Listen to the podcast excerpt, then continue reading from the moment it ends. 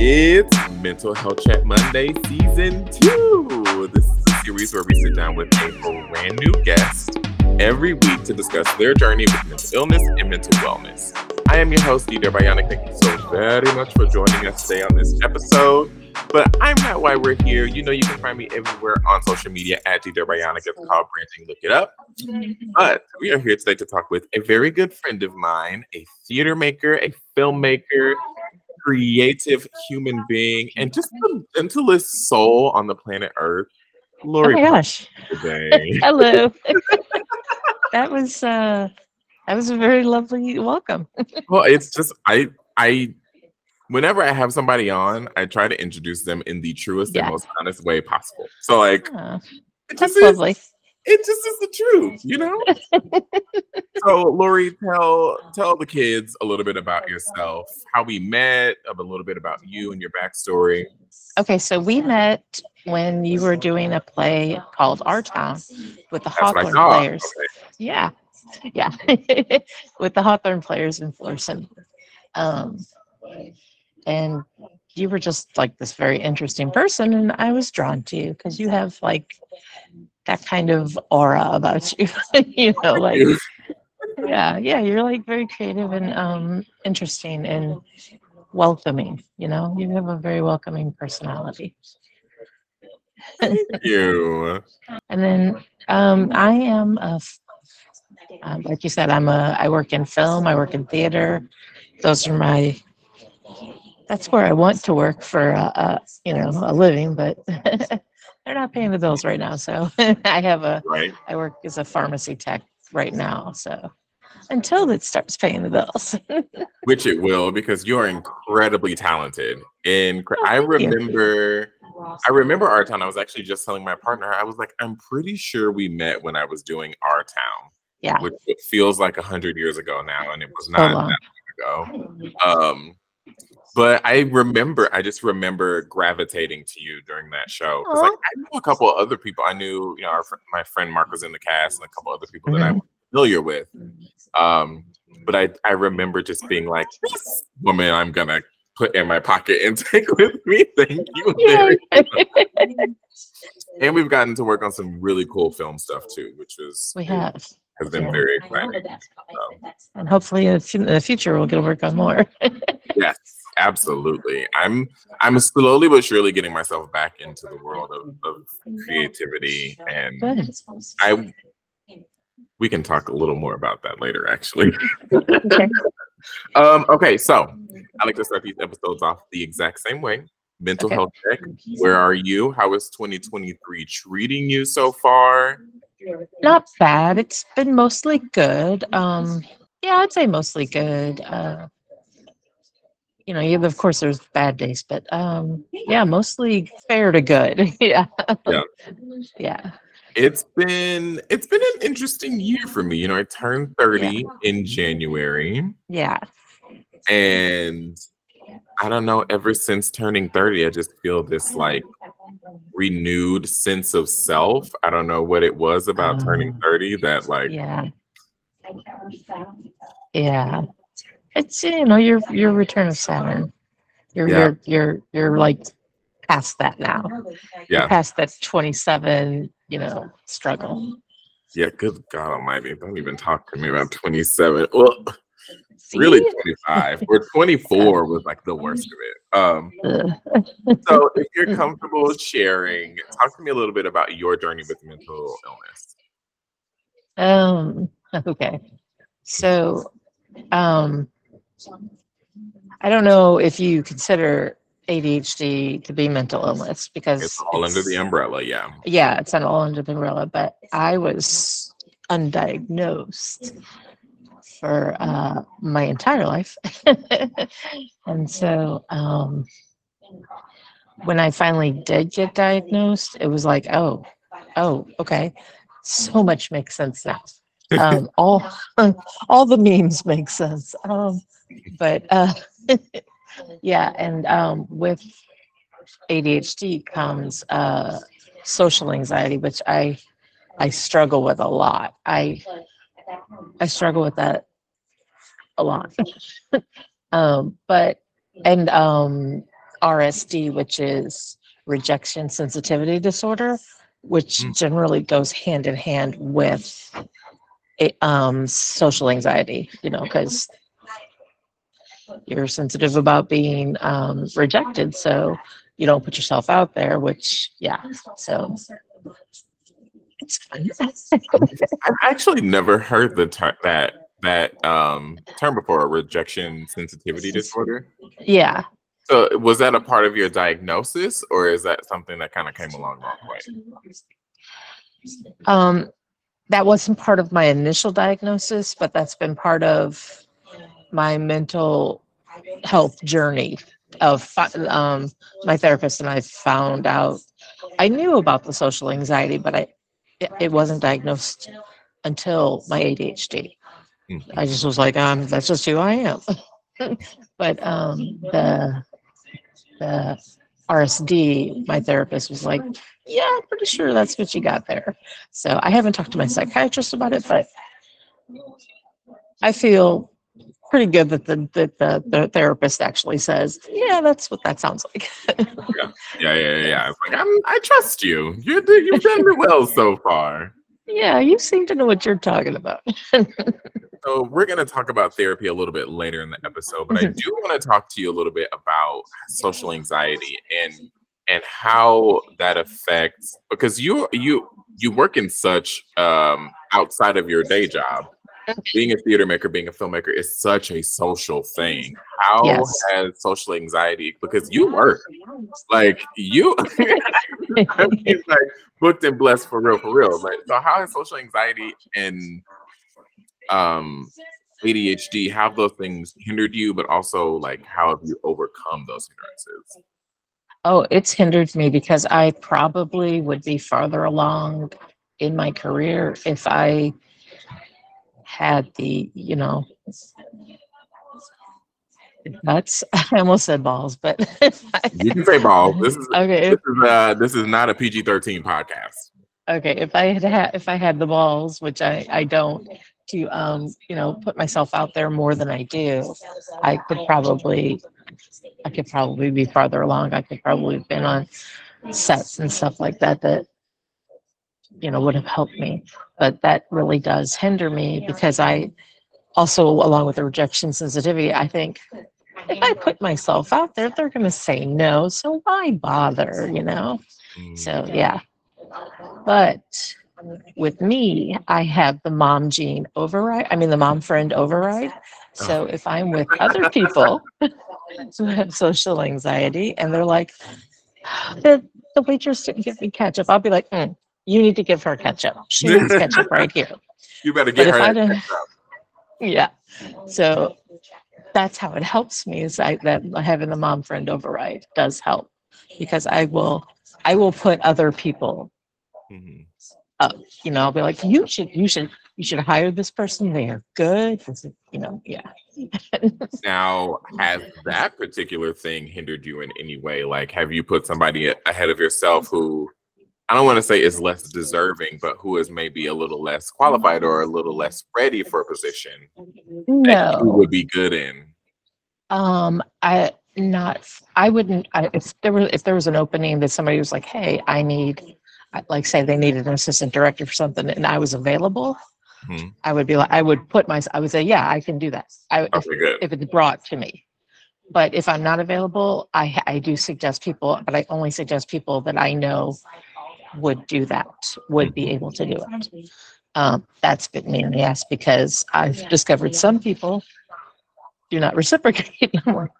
I put you for like 5 different jobs and you haven't said, you haven't done the same for me once. So. Right. You tend to stop doing that. They may be qualified, but and that's one of the really sucky things about film and theater is that the people who really do deserve to be in these rooms and talking to these people and making some of these decisions usually get kept out of those rooms because they're not willing to step on somebody else, or they're not willing to be like, well, these people don't, deserve a chance. It's it sucks to be a good person sometimes. Sometimes, yeah. Sometimes it does. So talk to me a little bit about how am I phrasing this question? My brain thought it and then immediately threw it away.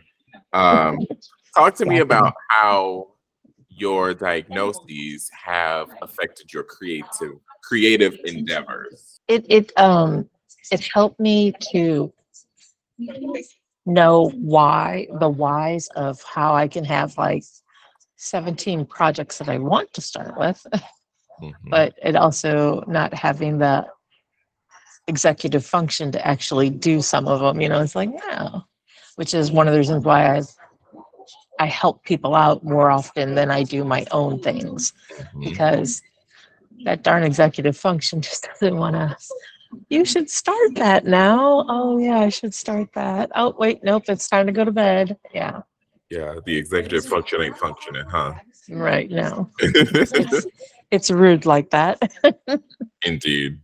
I have probably one of the most functioning executive functions of a lot of the people that I know. It's scary to me sometimes. Yeah. I don't know how it happens. I just am like, I want to do this. Yeah. You have a vision and you're like a bullseye, you're like, that's where I'm going. It's the Capricorn. Honestly, that's the only thing I can attribute it to, is because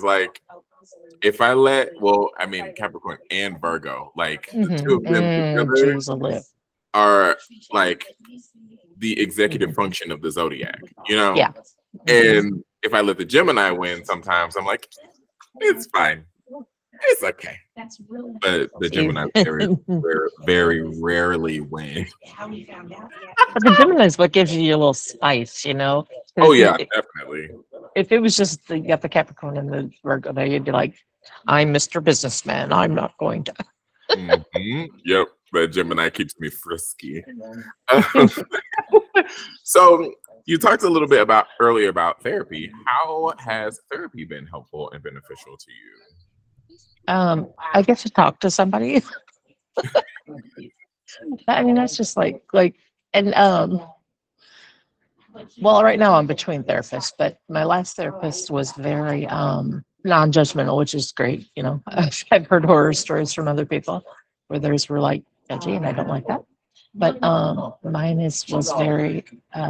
She listened, but nudged me, to open up more and to come to realizations myself, instead of her saying, oh, well, young lady, I think you're this. No, she would listen to me talk and then guide me and say, this, and with questions. It's not like she led me on. It was more okay, let's put a pin in when you said that about this. Now let's explore that. And then it's oh, now I see they're related, when I didn't really notice they were related before, because she's looking from outside and I'm living it. Yeah, you're in the thick of it. It's been really good to also help me understand so much that I just didn't understand. And finding out that not everyone goes through what I go through, which is weird to find out, because I thought oh, that's normal. People lay in bed for an hour trying to get up to go to work. No, they don't. That's a new thing. Also, it's helped me center myself when and be able to go, okay, right now you need to focus. And she's given me some things I can do to help me focus, different ways I could use one part of my brain. Because I need to let one part of my brain wander while I'm focused on this. Okay. Yeah. Multitasking. That's what I'm trying to say. She's helping. She helped me try to figure out ways to multitask to get focused, instead of just going, oh, butterfly, I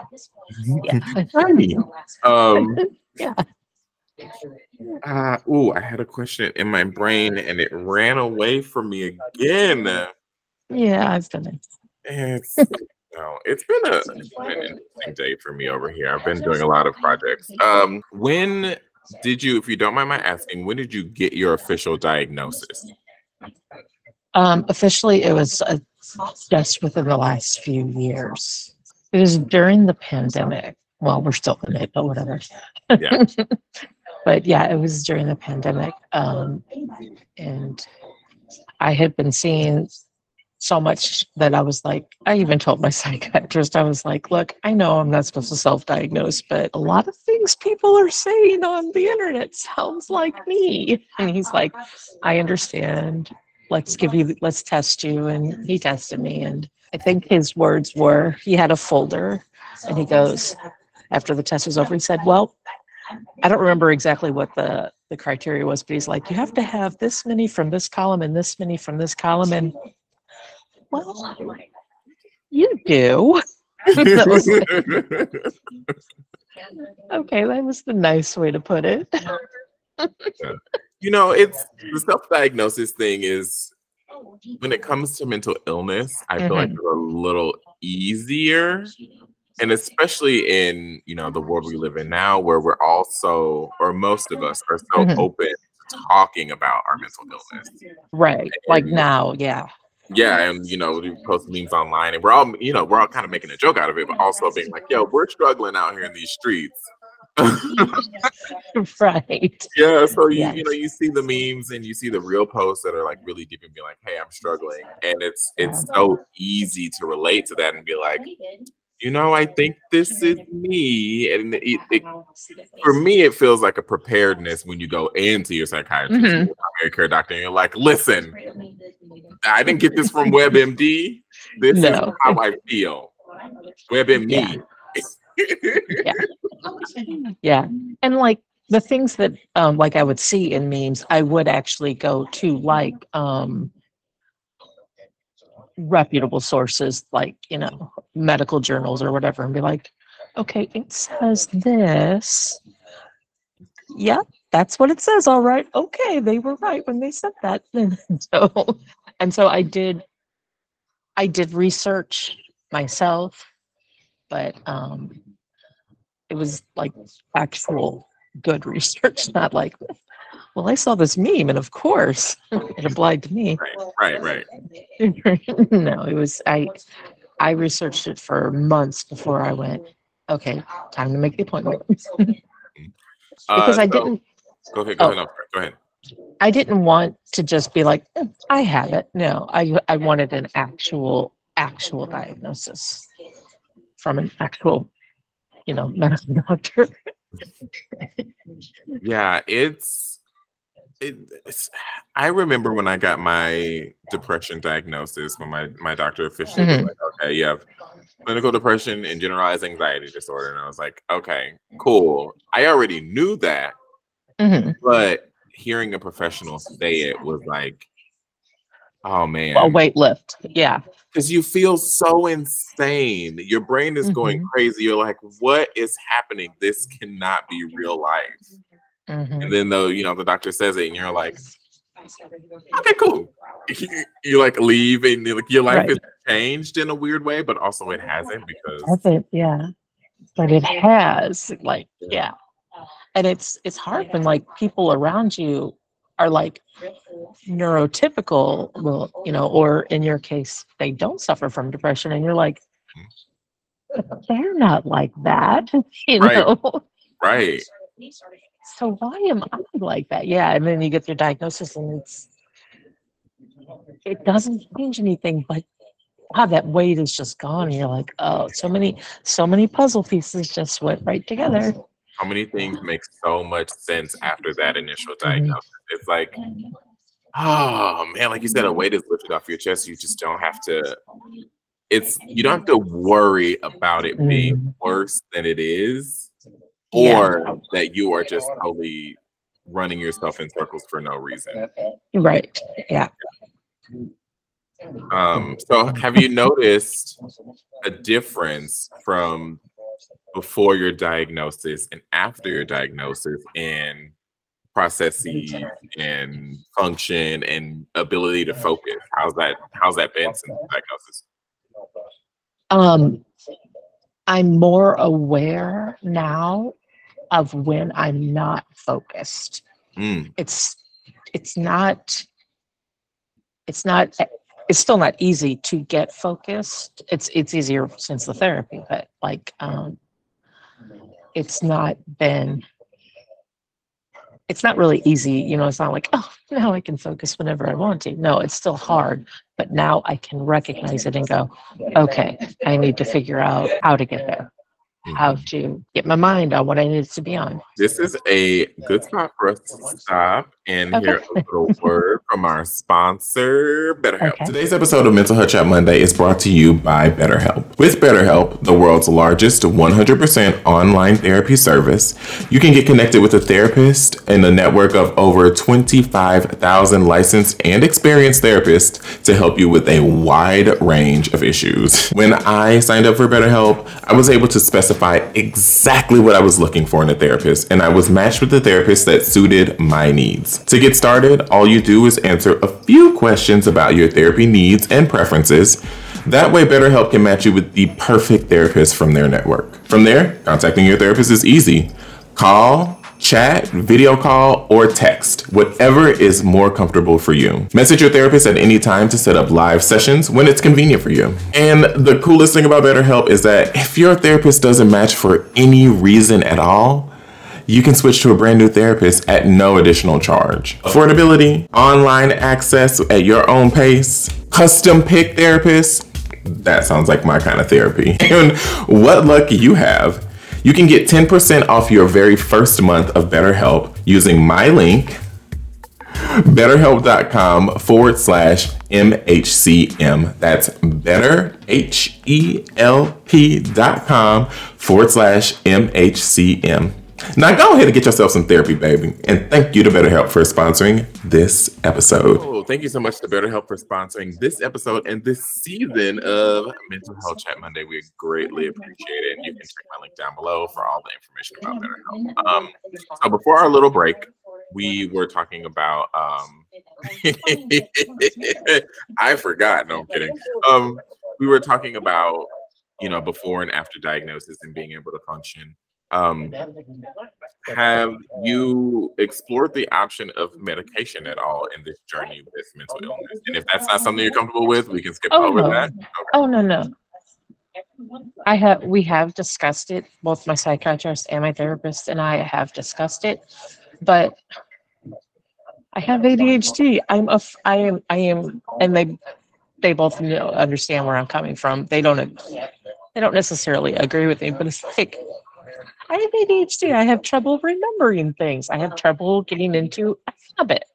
I don't want to start a medicine and then don't take it for 5 days because I forgot to take it. And the psychiatrist is like, but this is going to help you. I know. So I eventually probably will, but right now I'm trying non-medicated ones. I'm not opposed to medicines. I've heard great things from people who have tried various ones, but it's like, I don't want it to be pointless if I'm never going to take it, you know? I don't even take my vitamins every day, and they sit right next to my water. I'm just very worried about it, but I would. Maybe when I get a little better, you know, like maybe when I get into a better place mentally, I guess. I don't know how else to describe that. No, that makes sense. So like, what are you doing right now, non-medicated to help build that focus? What are your coping skills right now? Well, I try to have better sleep, but that's not always possible or... Yeah, listen, yeah. I've been trying to sleep better since I was born, since 1993. Same. Oh, which that's another thing I found out. Now my insomnia makes sense because I'm not just insomniac. It's because my thoughts are racing. It's because I have the ADHD. So that does make sleepy, but I do try to sleep better. I have a dog, so that's not who sleeps in my bed with me. So that's not exactly... But I do try to sleep better, try to eat healthier, like more fruits and vegetables so that all that processed food isn't, you know, in my bloodstream trying to screw up my brain too. And then there's like other things like journaling and basically fidget spinners type things, you know. Yeah. And my therapist has suggested juggling. I'm not there yet. Juggling? Yeah, because it gives something for your hands to do so that your brain's free. That's what she said. I don't know. Juggling? Yeah. That? She said she's like, you're because it's something you can do. It's like a fidget spinner, but it's like different. Yeah. It absolutely makes sense. Yeah. Go ahead. What were you saying? I'm sorry. But I just haven't gotten around to it. Eventually, I'll look at some YouTube videos and figure out, because that would be neat to just be able to. I could see me thinking like, well, but I don't know. That's one therapy that I haven't tried yet. I don't know why that is like the coolest thing in the world to me right now. I don't know why it is like giving me all of the life I needed, because you know, my brain doesn't function that way. Like I'm very, very laser focused. Yeah. Once I get focused on something, I'm doing it. And I can't. I'm not completely focused. Sometimes I do get distracted. You know, cell phone, TV show. Yeah. I'm hungry. I need to eat. Like I don't.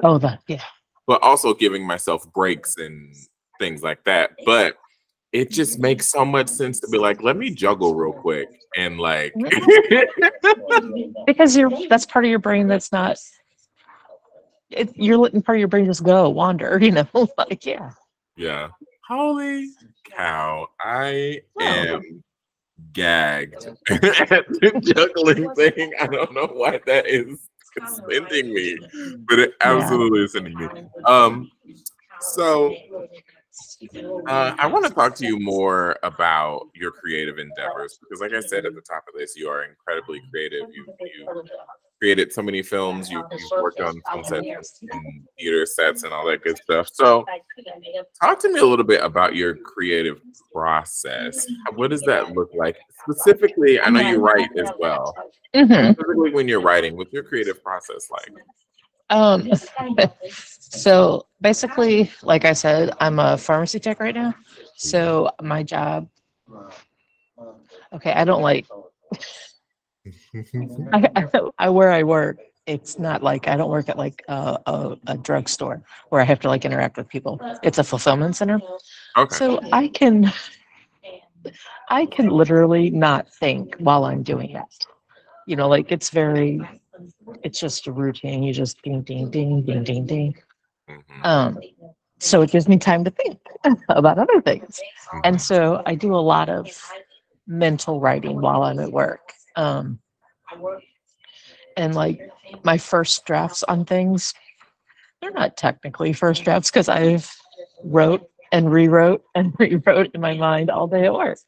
And so when I get home, I generally spend the last 2 hours, like I get home from work 5 o'clock, whatever, I have dinner. So, and you know, like relax. So from like 8 to 10-ish, if I can do it, I try to do at least 9 to 10 is when I write. And that's when I put down my thoughts that I've thought all day, you know? So I try to do at least 1 hour, but my goal is usually 2 hours a day of just writing. Wow, like daily? I try. That doesn't always work. Sometimes I spend those 2 hours staring at the screen. But I mean, that's some incredible discipline to even, you know, be like, hey, I want to do this thing. Even if you're not doing it every day, it's still incredible. Like, I want to write. I write music all day long. And it's nice to have a notes app in your phone where you can pull it out and like type a lyric and keep going. When it comes to writing plays, it's like I sit myself down at the computer, and that's when I'm not focused. That's when the executive function does not function at all. It's like, because that screen is blank. It's hard. Even when there's a couple words on there, I'm like, that episode of SpongeBob where all he's written is the, and it's like and an old fancy. Yeah. That's what it's like. Yeah. Yeah. The thing when that happens to me, and it happens a lot, so don't feel bad about your place. It's not written in stone. You're at a computer, you can delete. It's not written in stone. This is a first draft. It's anything can change. That's hard. I think that is easier said than done. Mm-hmm. So I have to remind myself of that constantly. But yeah, that it's not written in stone. That there is a backspace on your computer. You can just. I don't remember that often, so I have to remind myself. I should write that down and put it on a Post-it though for me. Yeah, like, and like put it on your computer, like right. You're right. There is a backspace. Right. That's beautiful advice. Yeah, that's amazing advice. I wish I could follow it more often, but yeah. Hey, it's easier to give advice than it is to take your own advice. Mm-hmm, it is. It's the honest to God truth. So we've got a couple more questions for you here. Okay. Here on Mental Health Chat Monday, we have a motto, and it goes, we're turning mental illness into mental wellness. What is your definition of mental wellness? That is tough. I would say, oh, okay. I would say it's taking the time to take care of yourself. But not just taking, making that a priority is so important to just mental wellness at all. And that goes for like everybody, even people who are in good places mentally. That you just you need to make you a priority. Oh, I love that. Oh, yes. Thank you. And yeah, I think that that's very important to your mental wellness. I think having a community, also the community that you vibe with, like having people that you can be yourself with, that's also very important for mental wellness, is people you can be you around, you know. It's, that's and so I think mental wellness to me is just taking care of yourself as best as you can and finding your people, you know, and sometimes it takes a while to find your people. Yes. Because sometimes they hide. But once you do find them, it's so wonderful. It really is. Do you feel like you found your people? I have, a community, yeah, that I think I could show up as me and I would not have to worry about them. I mean, we're all human, of course they're gonna judge, but it wouldn't be like, look at her, you know. It would be more like, okay, Lori, I don't think you might want to do something a little different here, you know, like what's going on here? So. Right. Yeah. So that's what I think of. I think I found a community like that. I really do. Yeah. And I'm very lucky. That's so amazing. I hope that I'm a part of the community. You are. I think of you so often, because I'm like, there's like so many projects. I'm like, so many projects that I'm like not there yet. And I'm like, when I get there, this is who I want to work with. This is who I want, you know. And you're one of the people I often think of for different things. Yes, same. Like when I reach out to you about turning my infinite sadness into a film, like, yeah, it got put on the back burner just because of the play and all of that good stuff. I will be reaching out to you much, much more in the near future for guidance. Oh, wonderful! On turning this into a screenplay, 'cause I started working on it a little bit, and I'm like, good.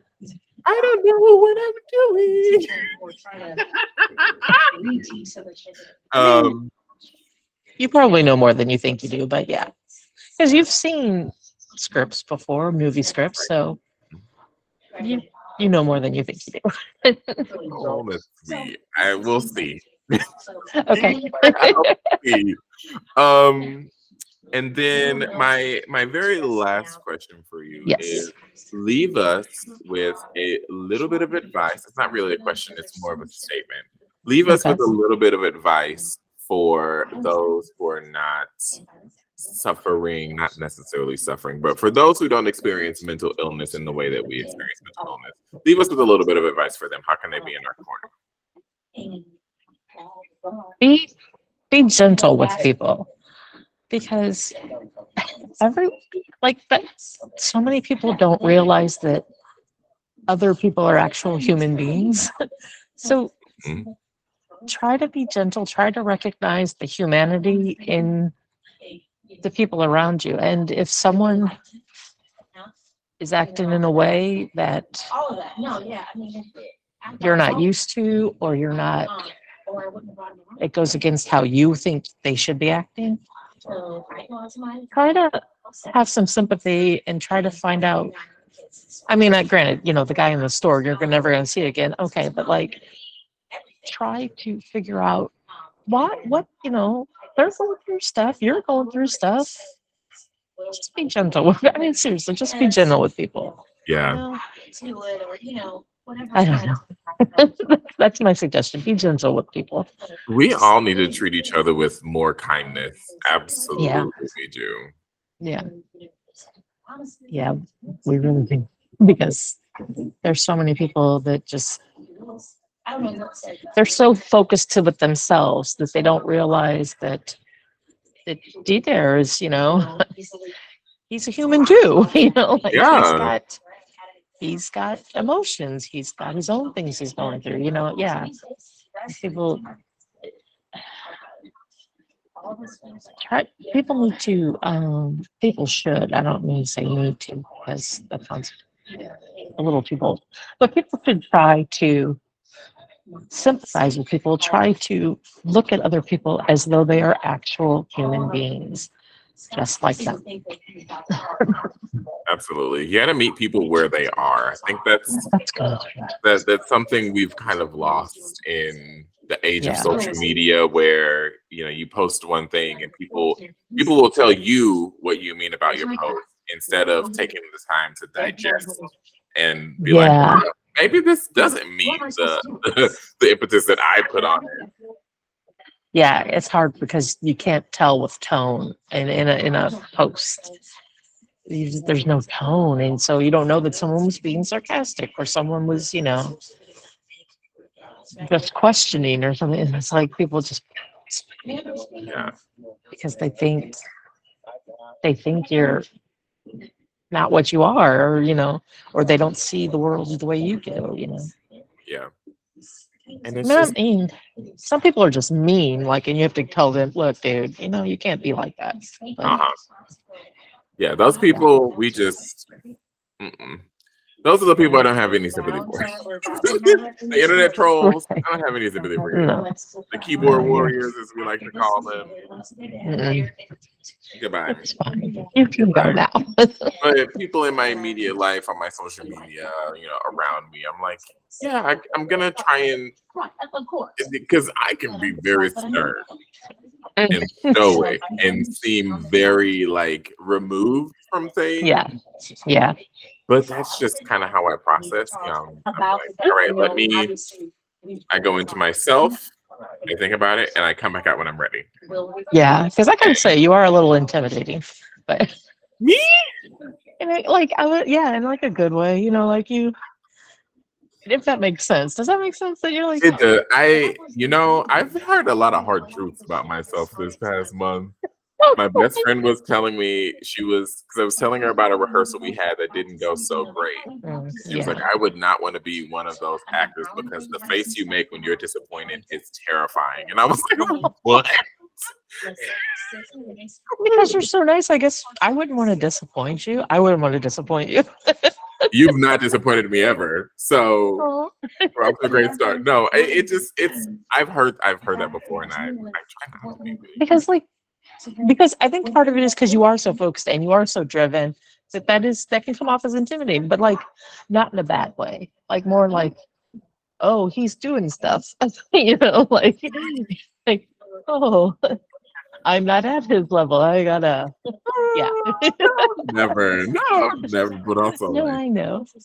It's, you know, it's, that's something people have to think about for themselves. Like for me, I'd be like, yeah, that's my hang up that I find your abilities intimidating. Yeah. Or your accomplishments, yeah. This isn't supposed to be about me.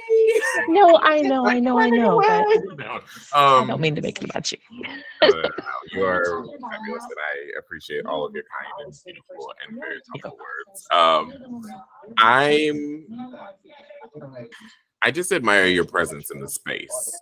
Thank you. It is very calming, especially when I had never worked with Hawthorne before, and I a lot of the productions we worked on were like my first time working with people.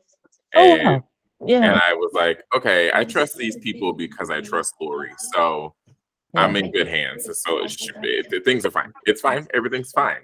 Yeah. So I hope that you know that about yourself, that you have a very nurturing and calming and trustworthy energy that just like follows you around. It's very beautiful. It's very, very nice. Thank you. That is lovely to hear. That is a wonderful compliment. You're very welcome.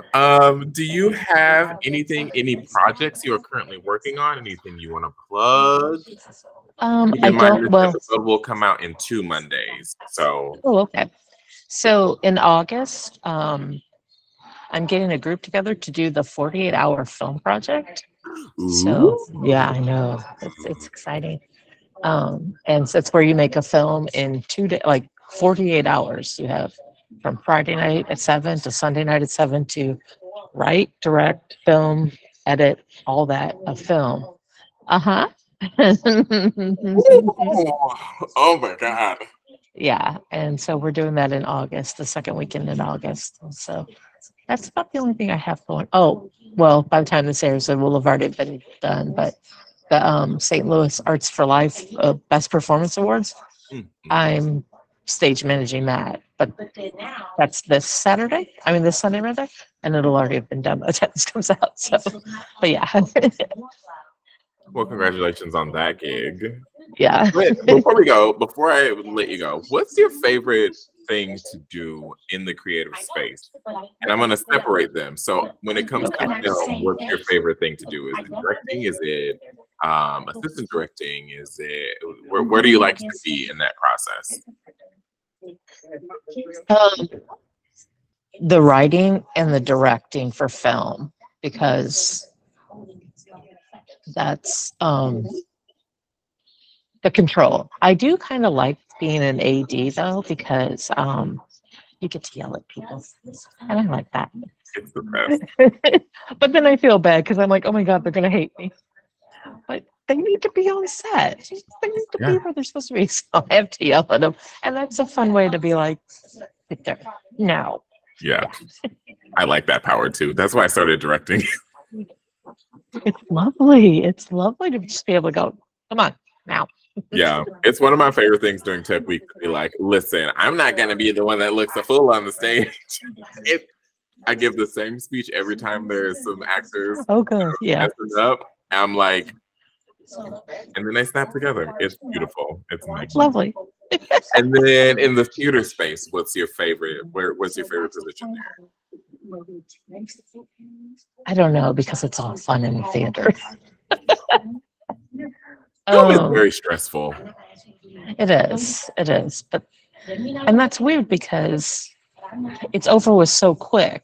You know, like you shoot it, it's done. But like theater, it like takes forever with all the rehearsals and the tech week and the performances. There's like months, you know, that you dedicate to that.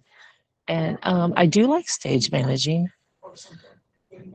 but I mean, even just teching, you know, just being backstage, running the curtains, you know, or whatever, that's fun too.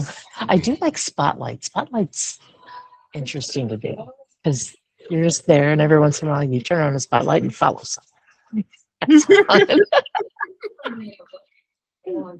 It is really fun. I got to operate Spotlight for, I think, did I do the Spotlight or did somebody else do the Spotlight? Maybe I just played with the Spotlight for a little bit during Parts of Habit a couple years ago. I think I just played with Spotlight and somebody else came in. Yeah. But it was fun. Yeah, I love directing in theater. Yeah. Hands down. I like to be in control. And then I like to be done once the show is up. Right. It's like, okay. I have no more responsibility. I just get to stand around and take all the credit. Yeah. Like, yes, I directed that. Yes, yeah. I did that. Or if I don't want to be, if I don't want to be perceived, I can just stay in the booth. And people are like, oh my God, this film was beautiful direction. Thank you. Yeah. And then in film, I really like editing. I love editing. I edit all my own videos and stuff, and I've done it for a really long time. It's a lot of fun. I want to get more in depth with like VFX and start doing stuff like that. Yeah. So hold tight. We're going to be pulling out another arsenal of things to put to the resume. Yeah. That'd be cool. Yeah, because like you could do so much with, you know how to do VFX. That's like next level. Yeah. Yeah, it's intimidating. I tried for a little bit during the pandemic, and I think it was mostly just the laptop I was using at the time was just dying, so it was incredibly slow. Oh, so that's not fun. Yes. I have a fancy new computer. I think I might try to hop back to it and get back into the VFX mode that I can figure out. Okay. What about acting? I enjoy acting, and I have been doing it a lot recently. I did audition for a play. I did not get cast, and I took that as my what do you call it? My sign from the universe to stay in my lane and keep directing. But if you're looking for someone in a film, call me. Okay, I will. I had a couple of ideas. I haven't written them down yet. They're just like ideas that, like, I was like, oh, he'd be good as that. But then you were like, I don't want to act anymore. And then, like, I was like, maybe I can convince him. There are a few people that I would step out of retirement for, and you are on that list of people that I would step out of retirement. I know, you're so old. She's I'm so like old. Old man. I've had a storied career. But you have. I mean, you've been to French Fest. You've been, you've directed several plays. You've done music videos. You've put out. Yeah, you have had a heck of a career, and you're only 30. And I'm only 30, you know, and that's the thing I want to leave people with this message. I'm only 30. It don't stop. No. Until this thing in here stops stumping, the grind keeps grinding. Like, especially, you know, this is the passion. Just like you said at the top of this, you know, it's gonna pay the bills. At some point, it's going to pay the bill. If you work hard enough and you show your talents to the right people, it's going to pay the bill. I'm saying that to myself, and I'm saying that to you, Lori, and I'm saying that to all the creatives watching this right now. All the world. Yeah. Everywhere, all across the world, everybody watching and listening. Keep grinding. It will happen. It will happen. And it's never too late. That's wonderful encouragement to everybody. Yeah, I will take that to heart. That's what mental health is all about, baby. We are encouraging the world through kindness, love, and a little bit of love. Just a little. Okay, a little bit. Well, Lori, thank you so very much for being a guest today. I know we were supposed to do this for, what, like a couple months ago. I think we were supposed to do this. Yeah, life. Yeah, life. Very busy. Both of us are incredibly busy at the time.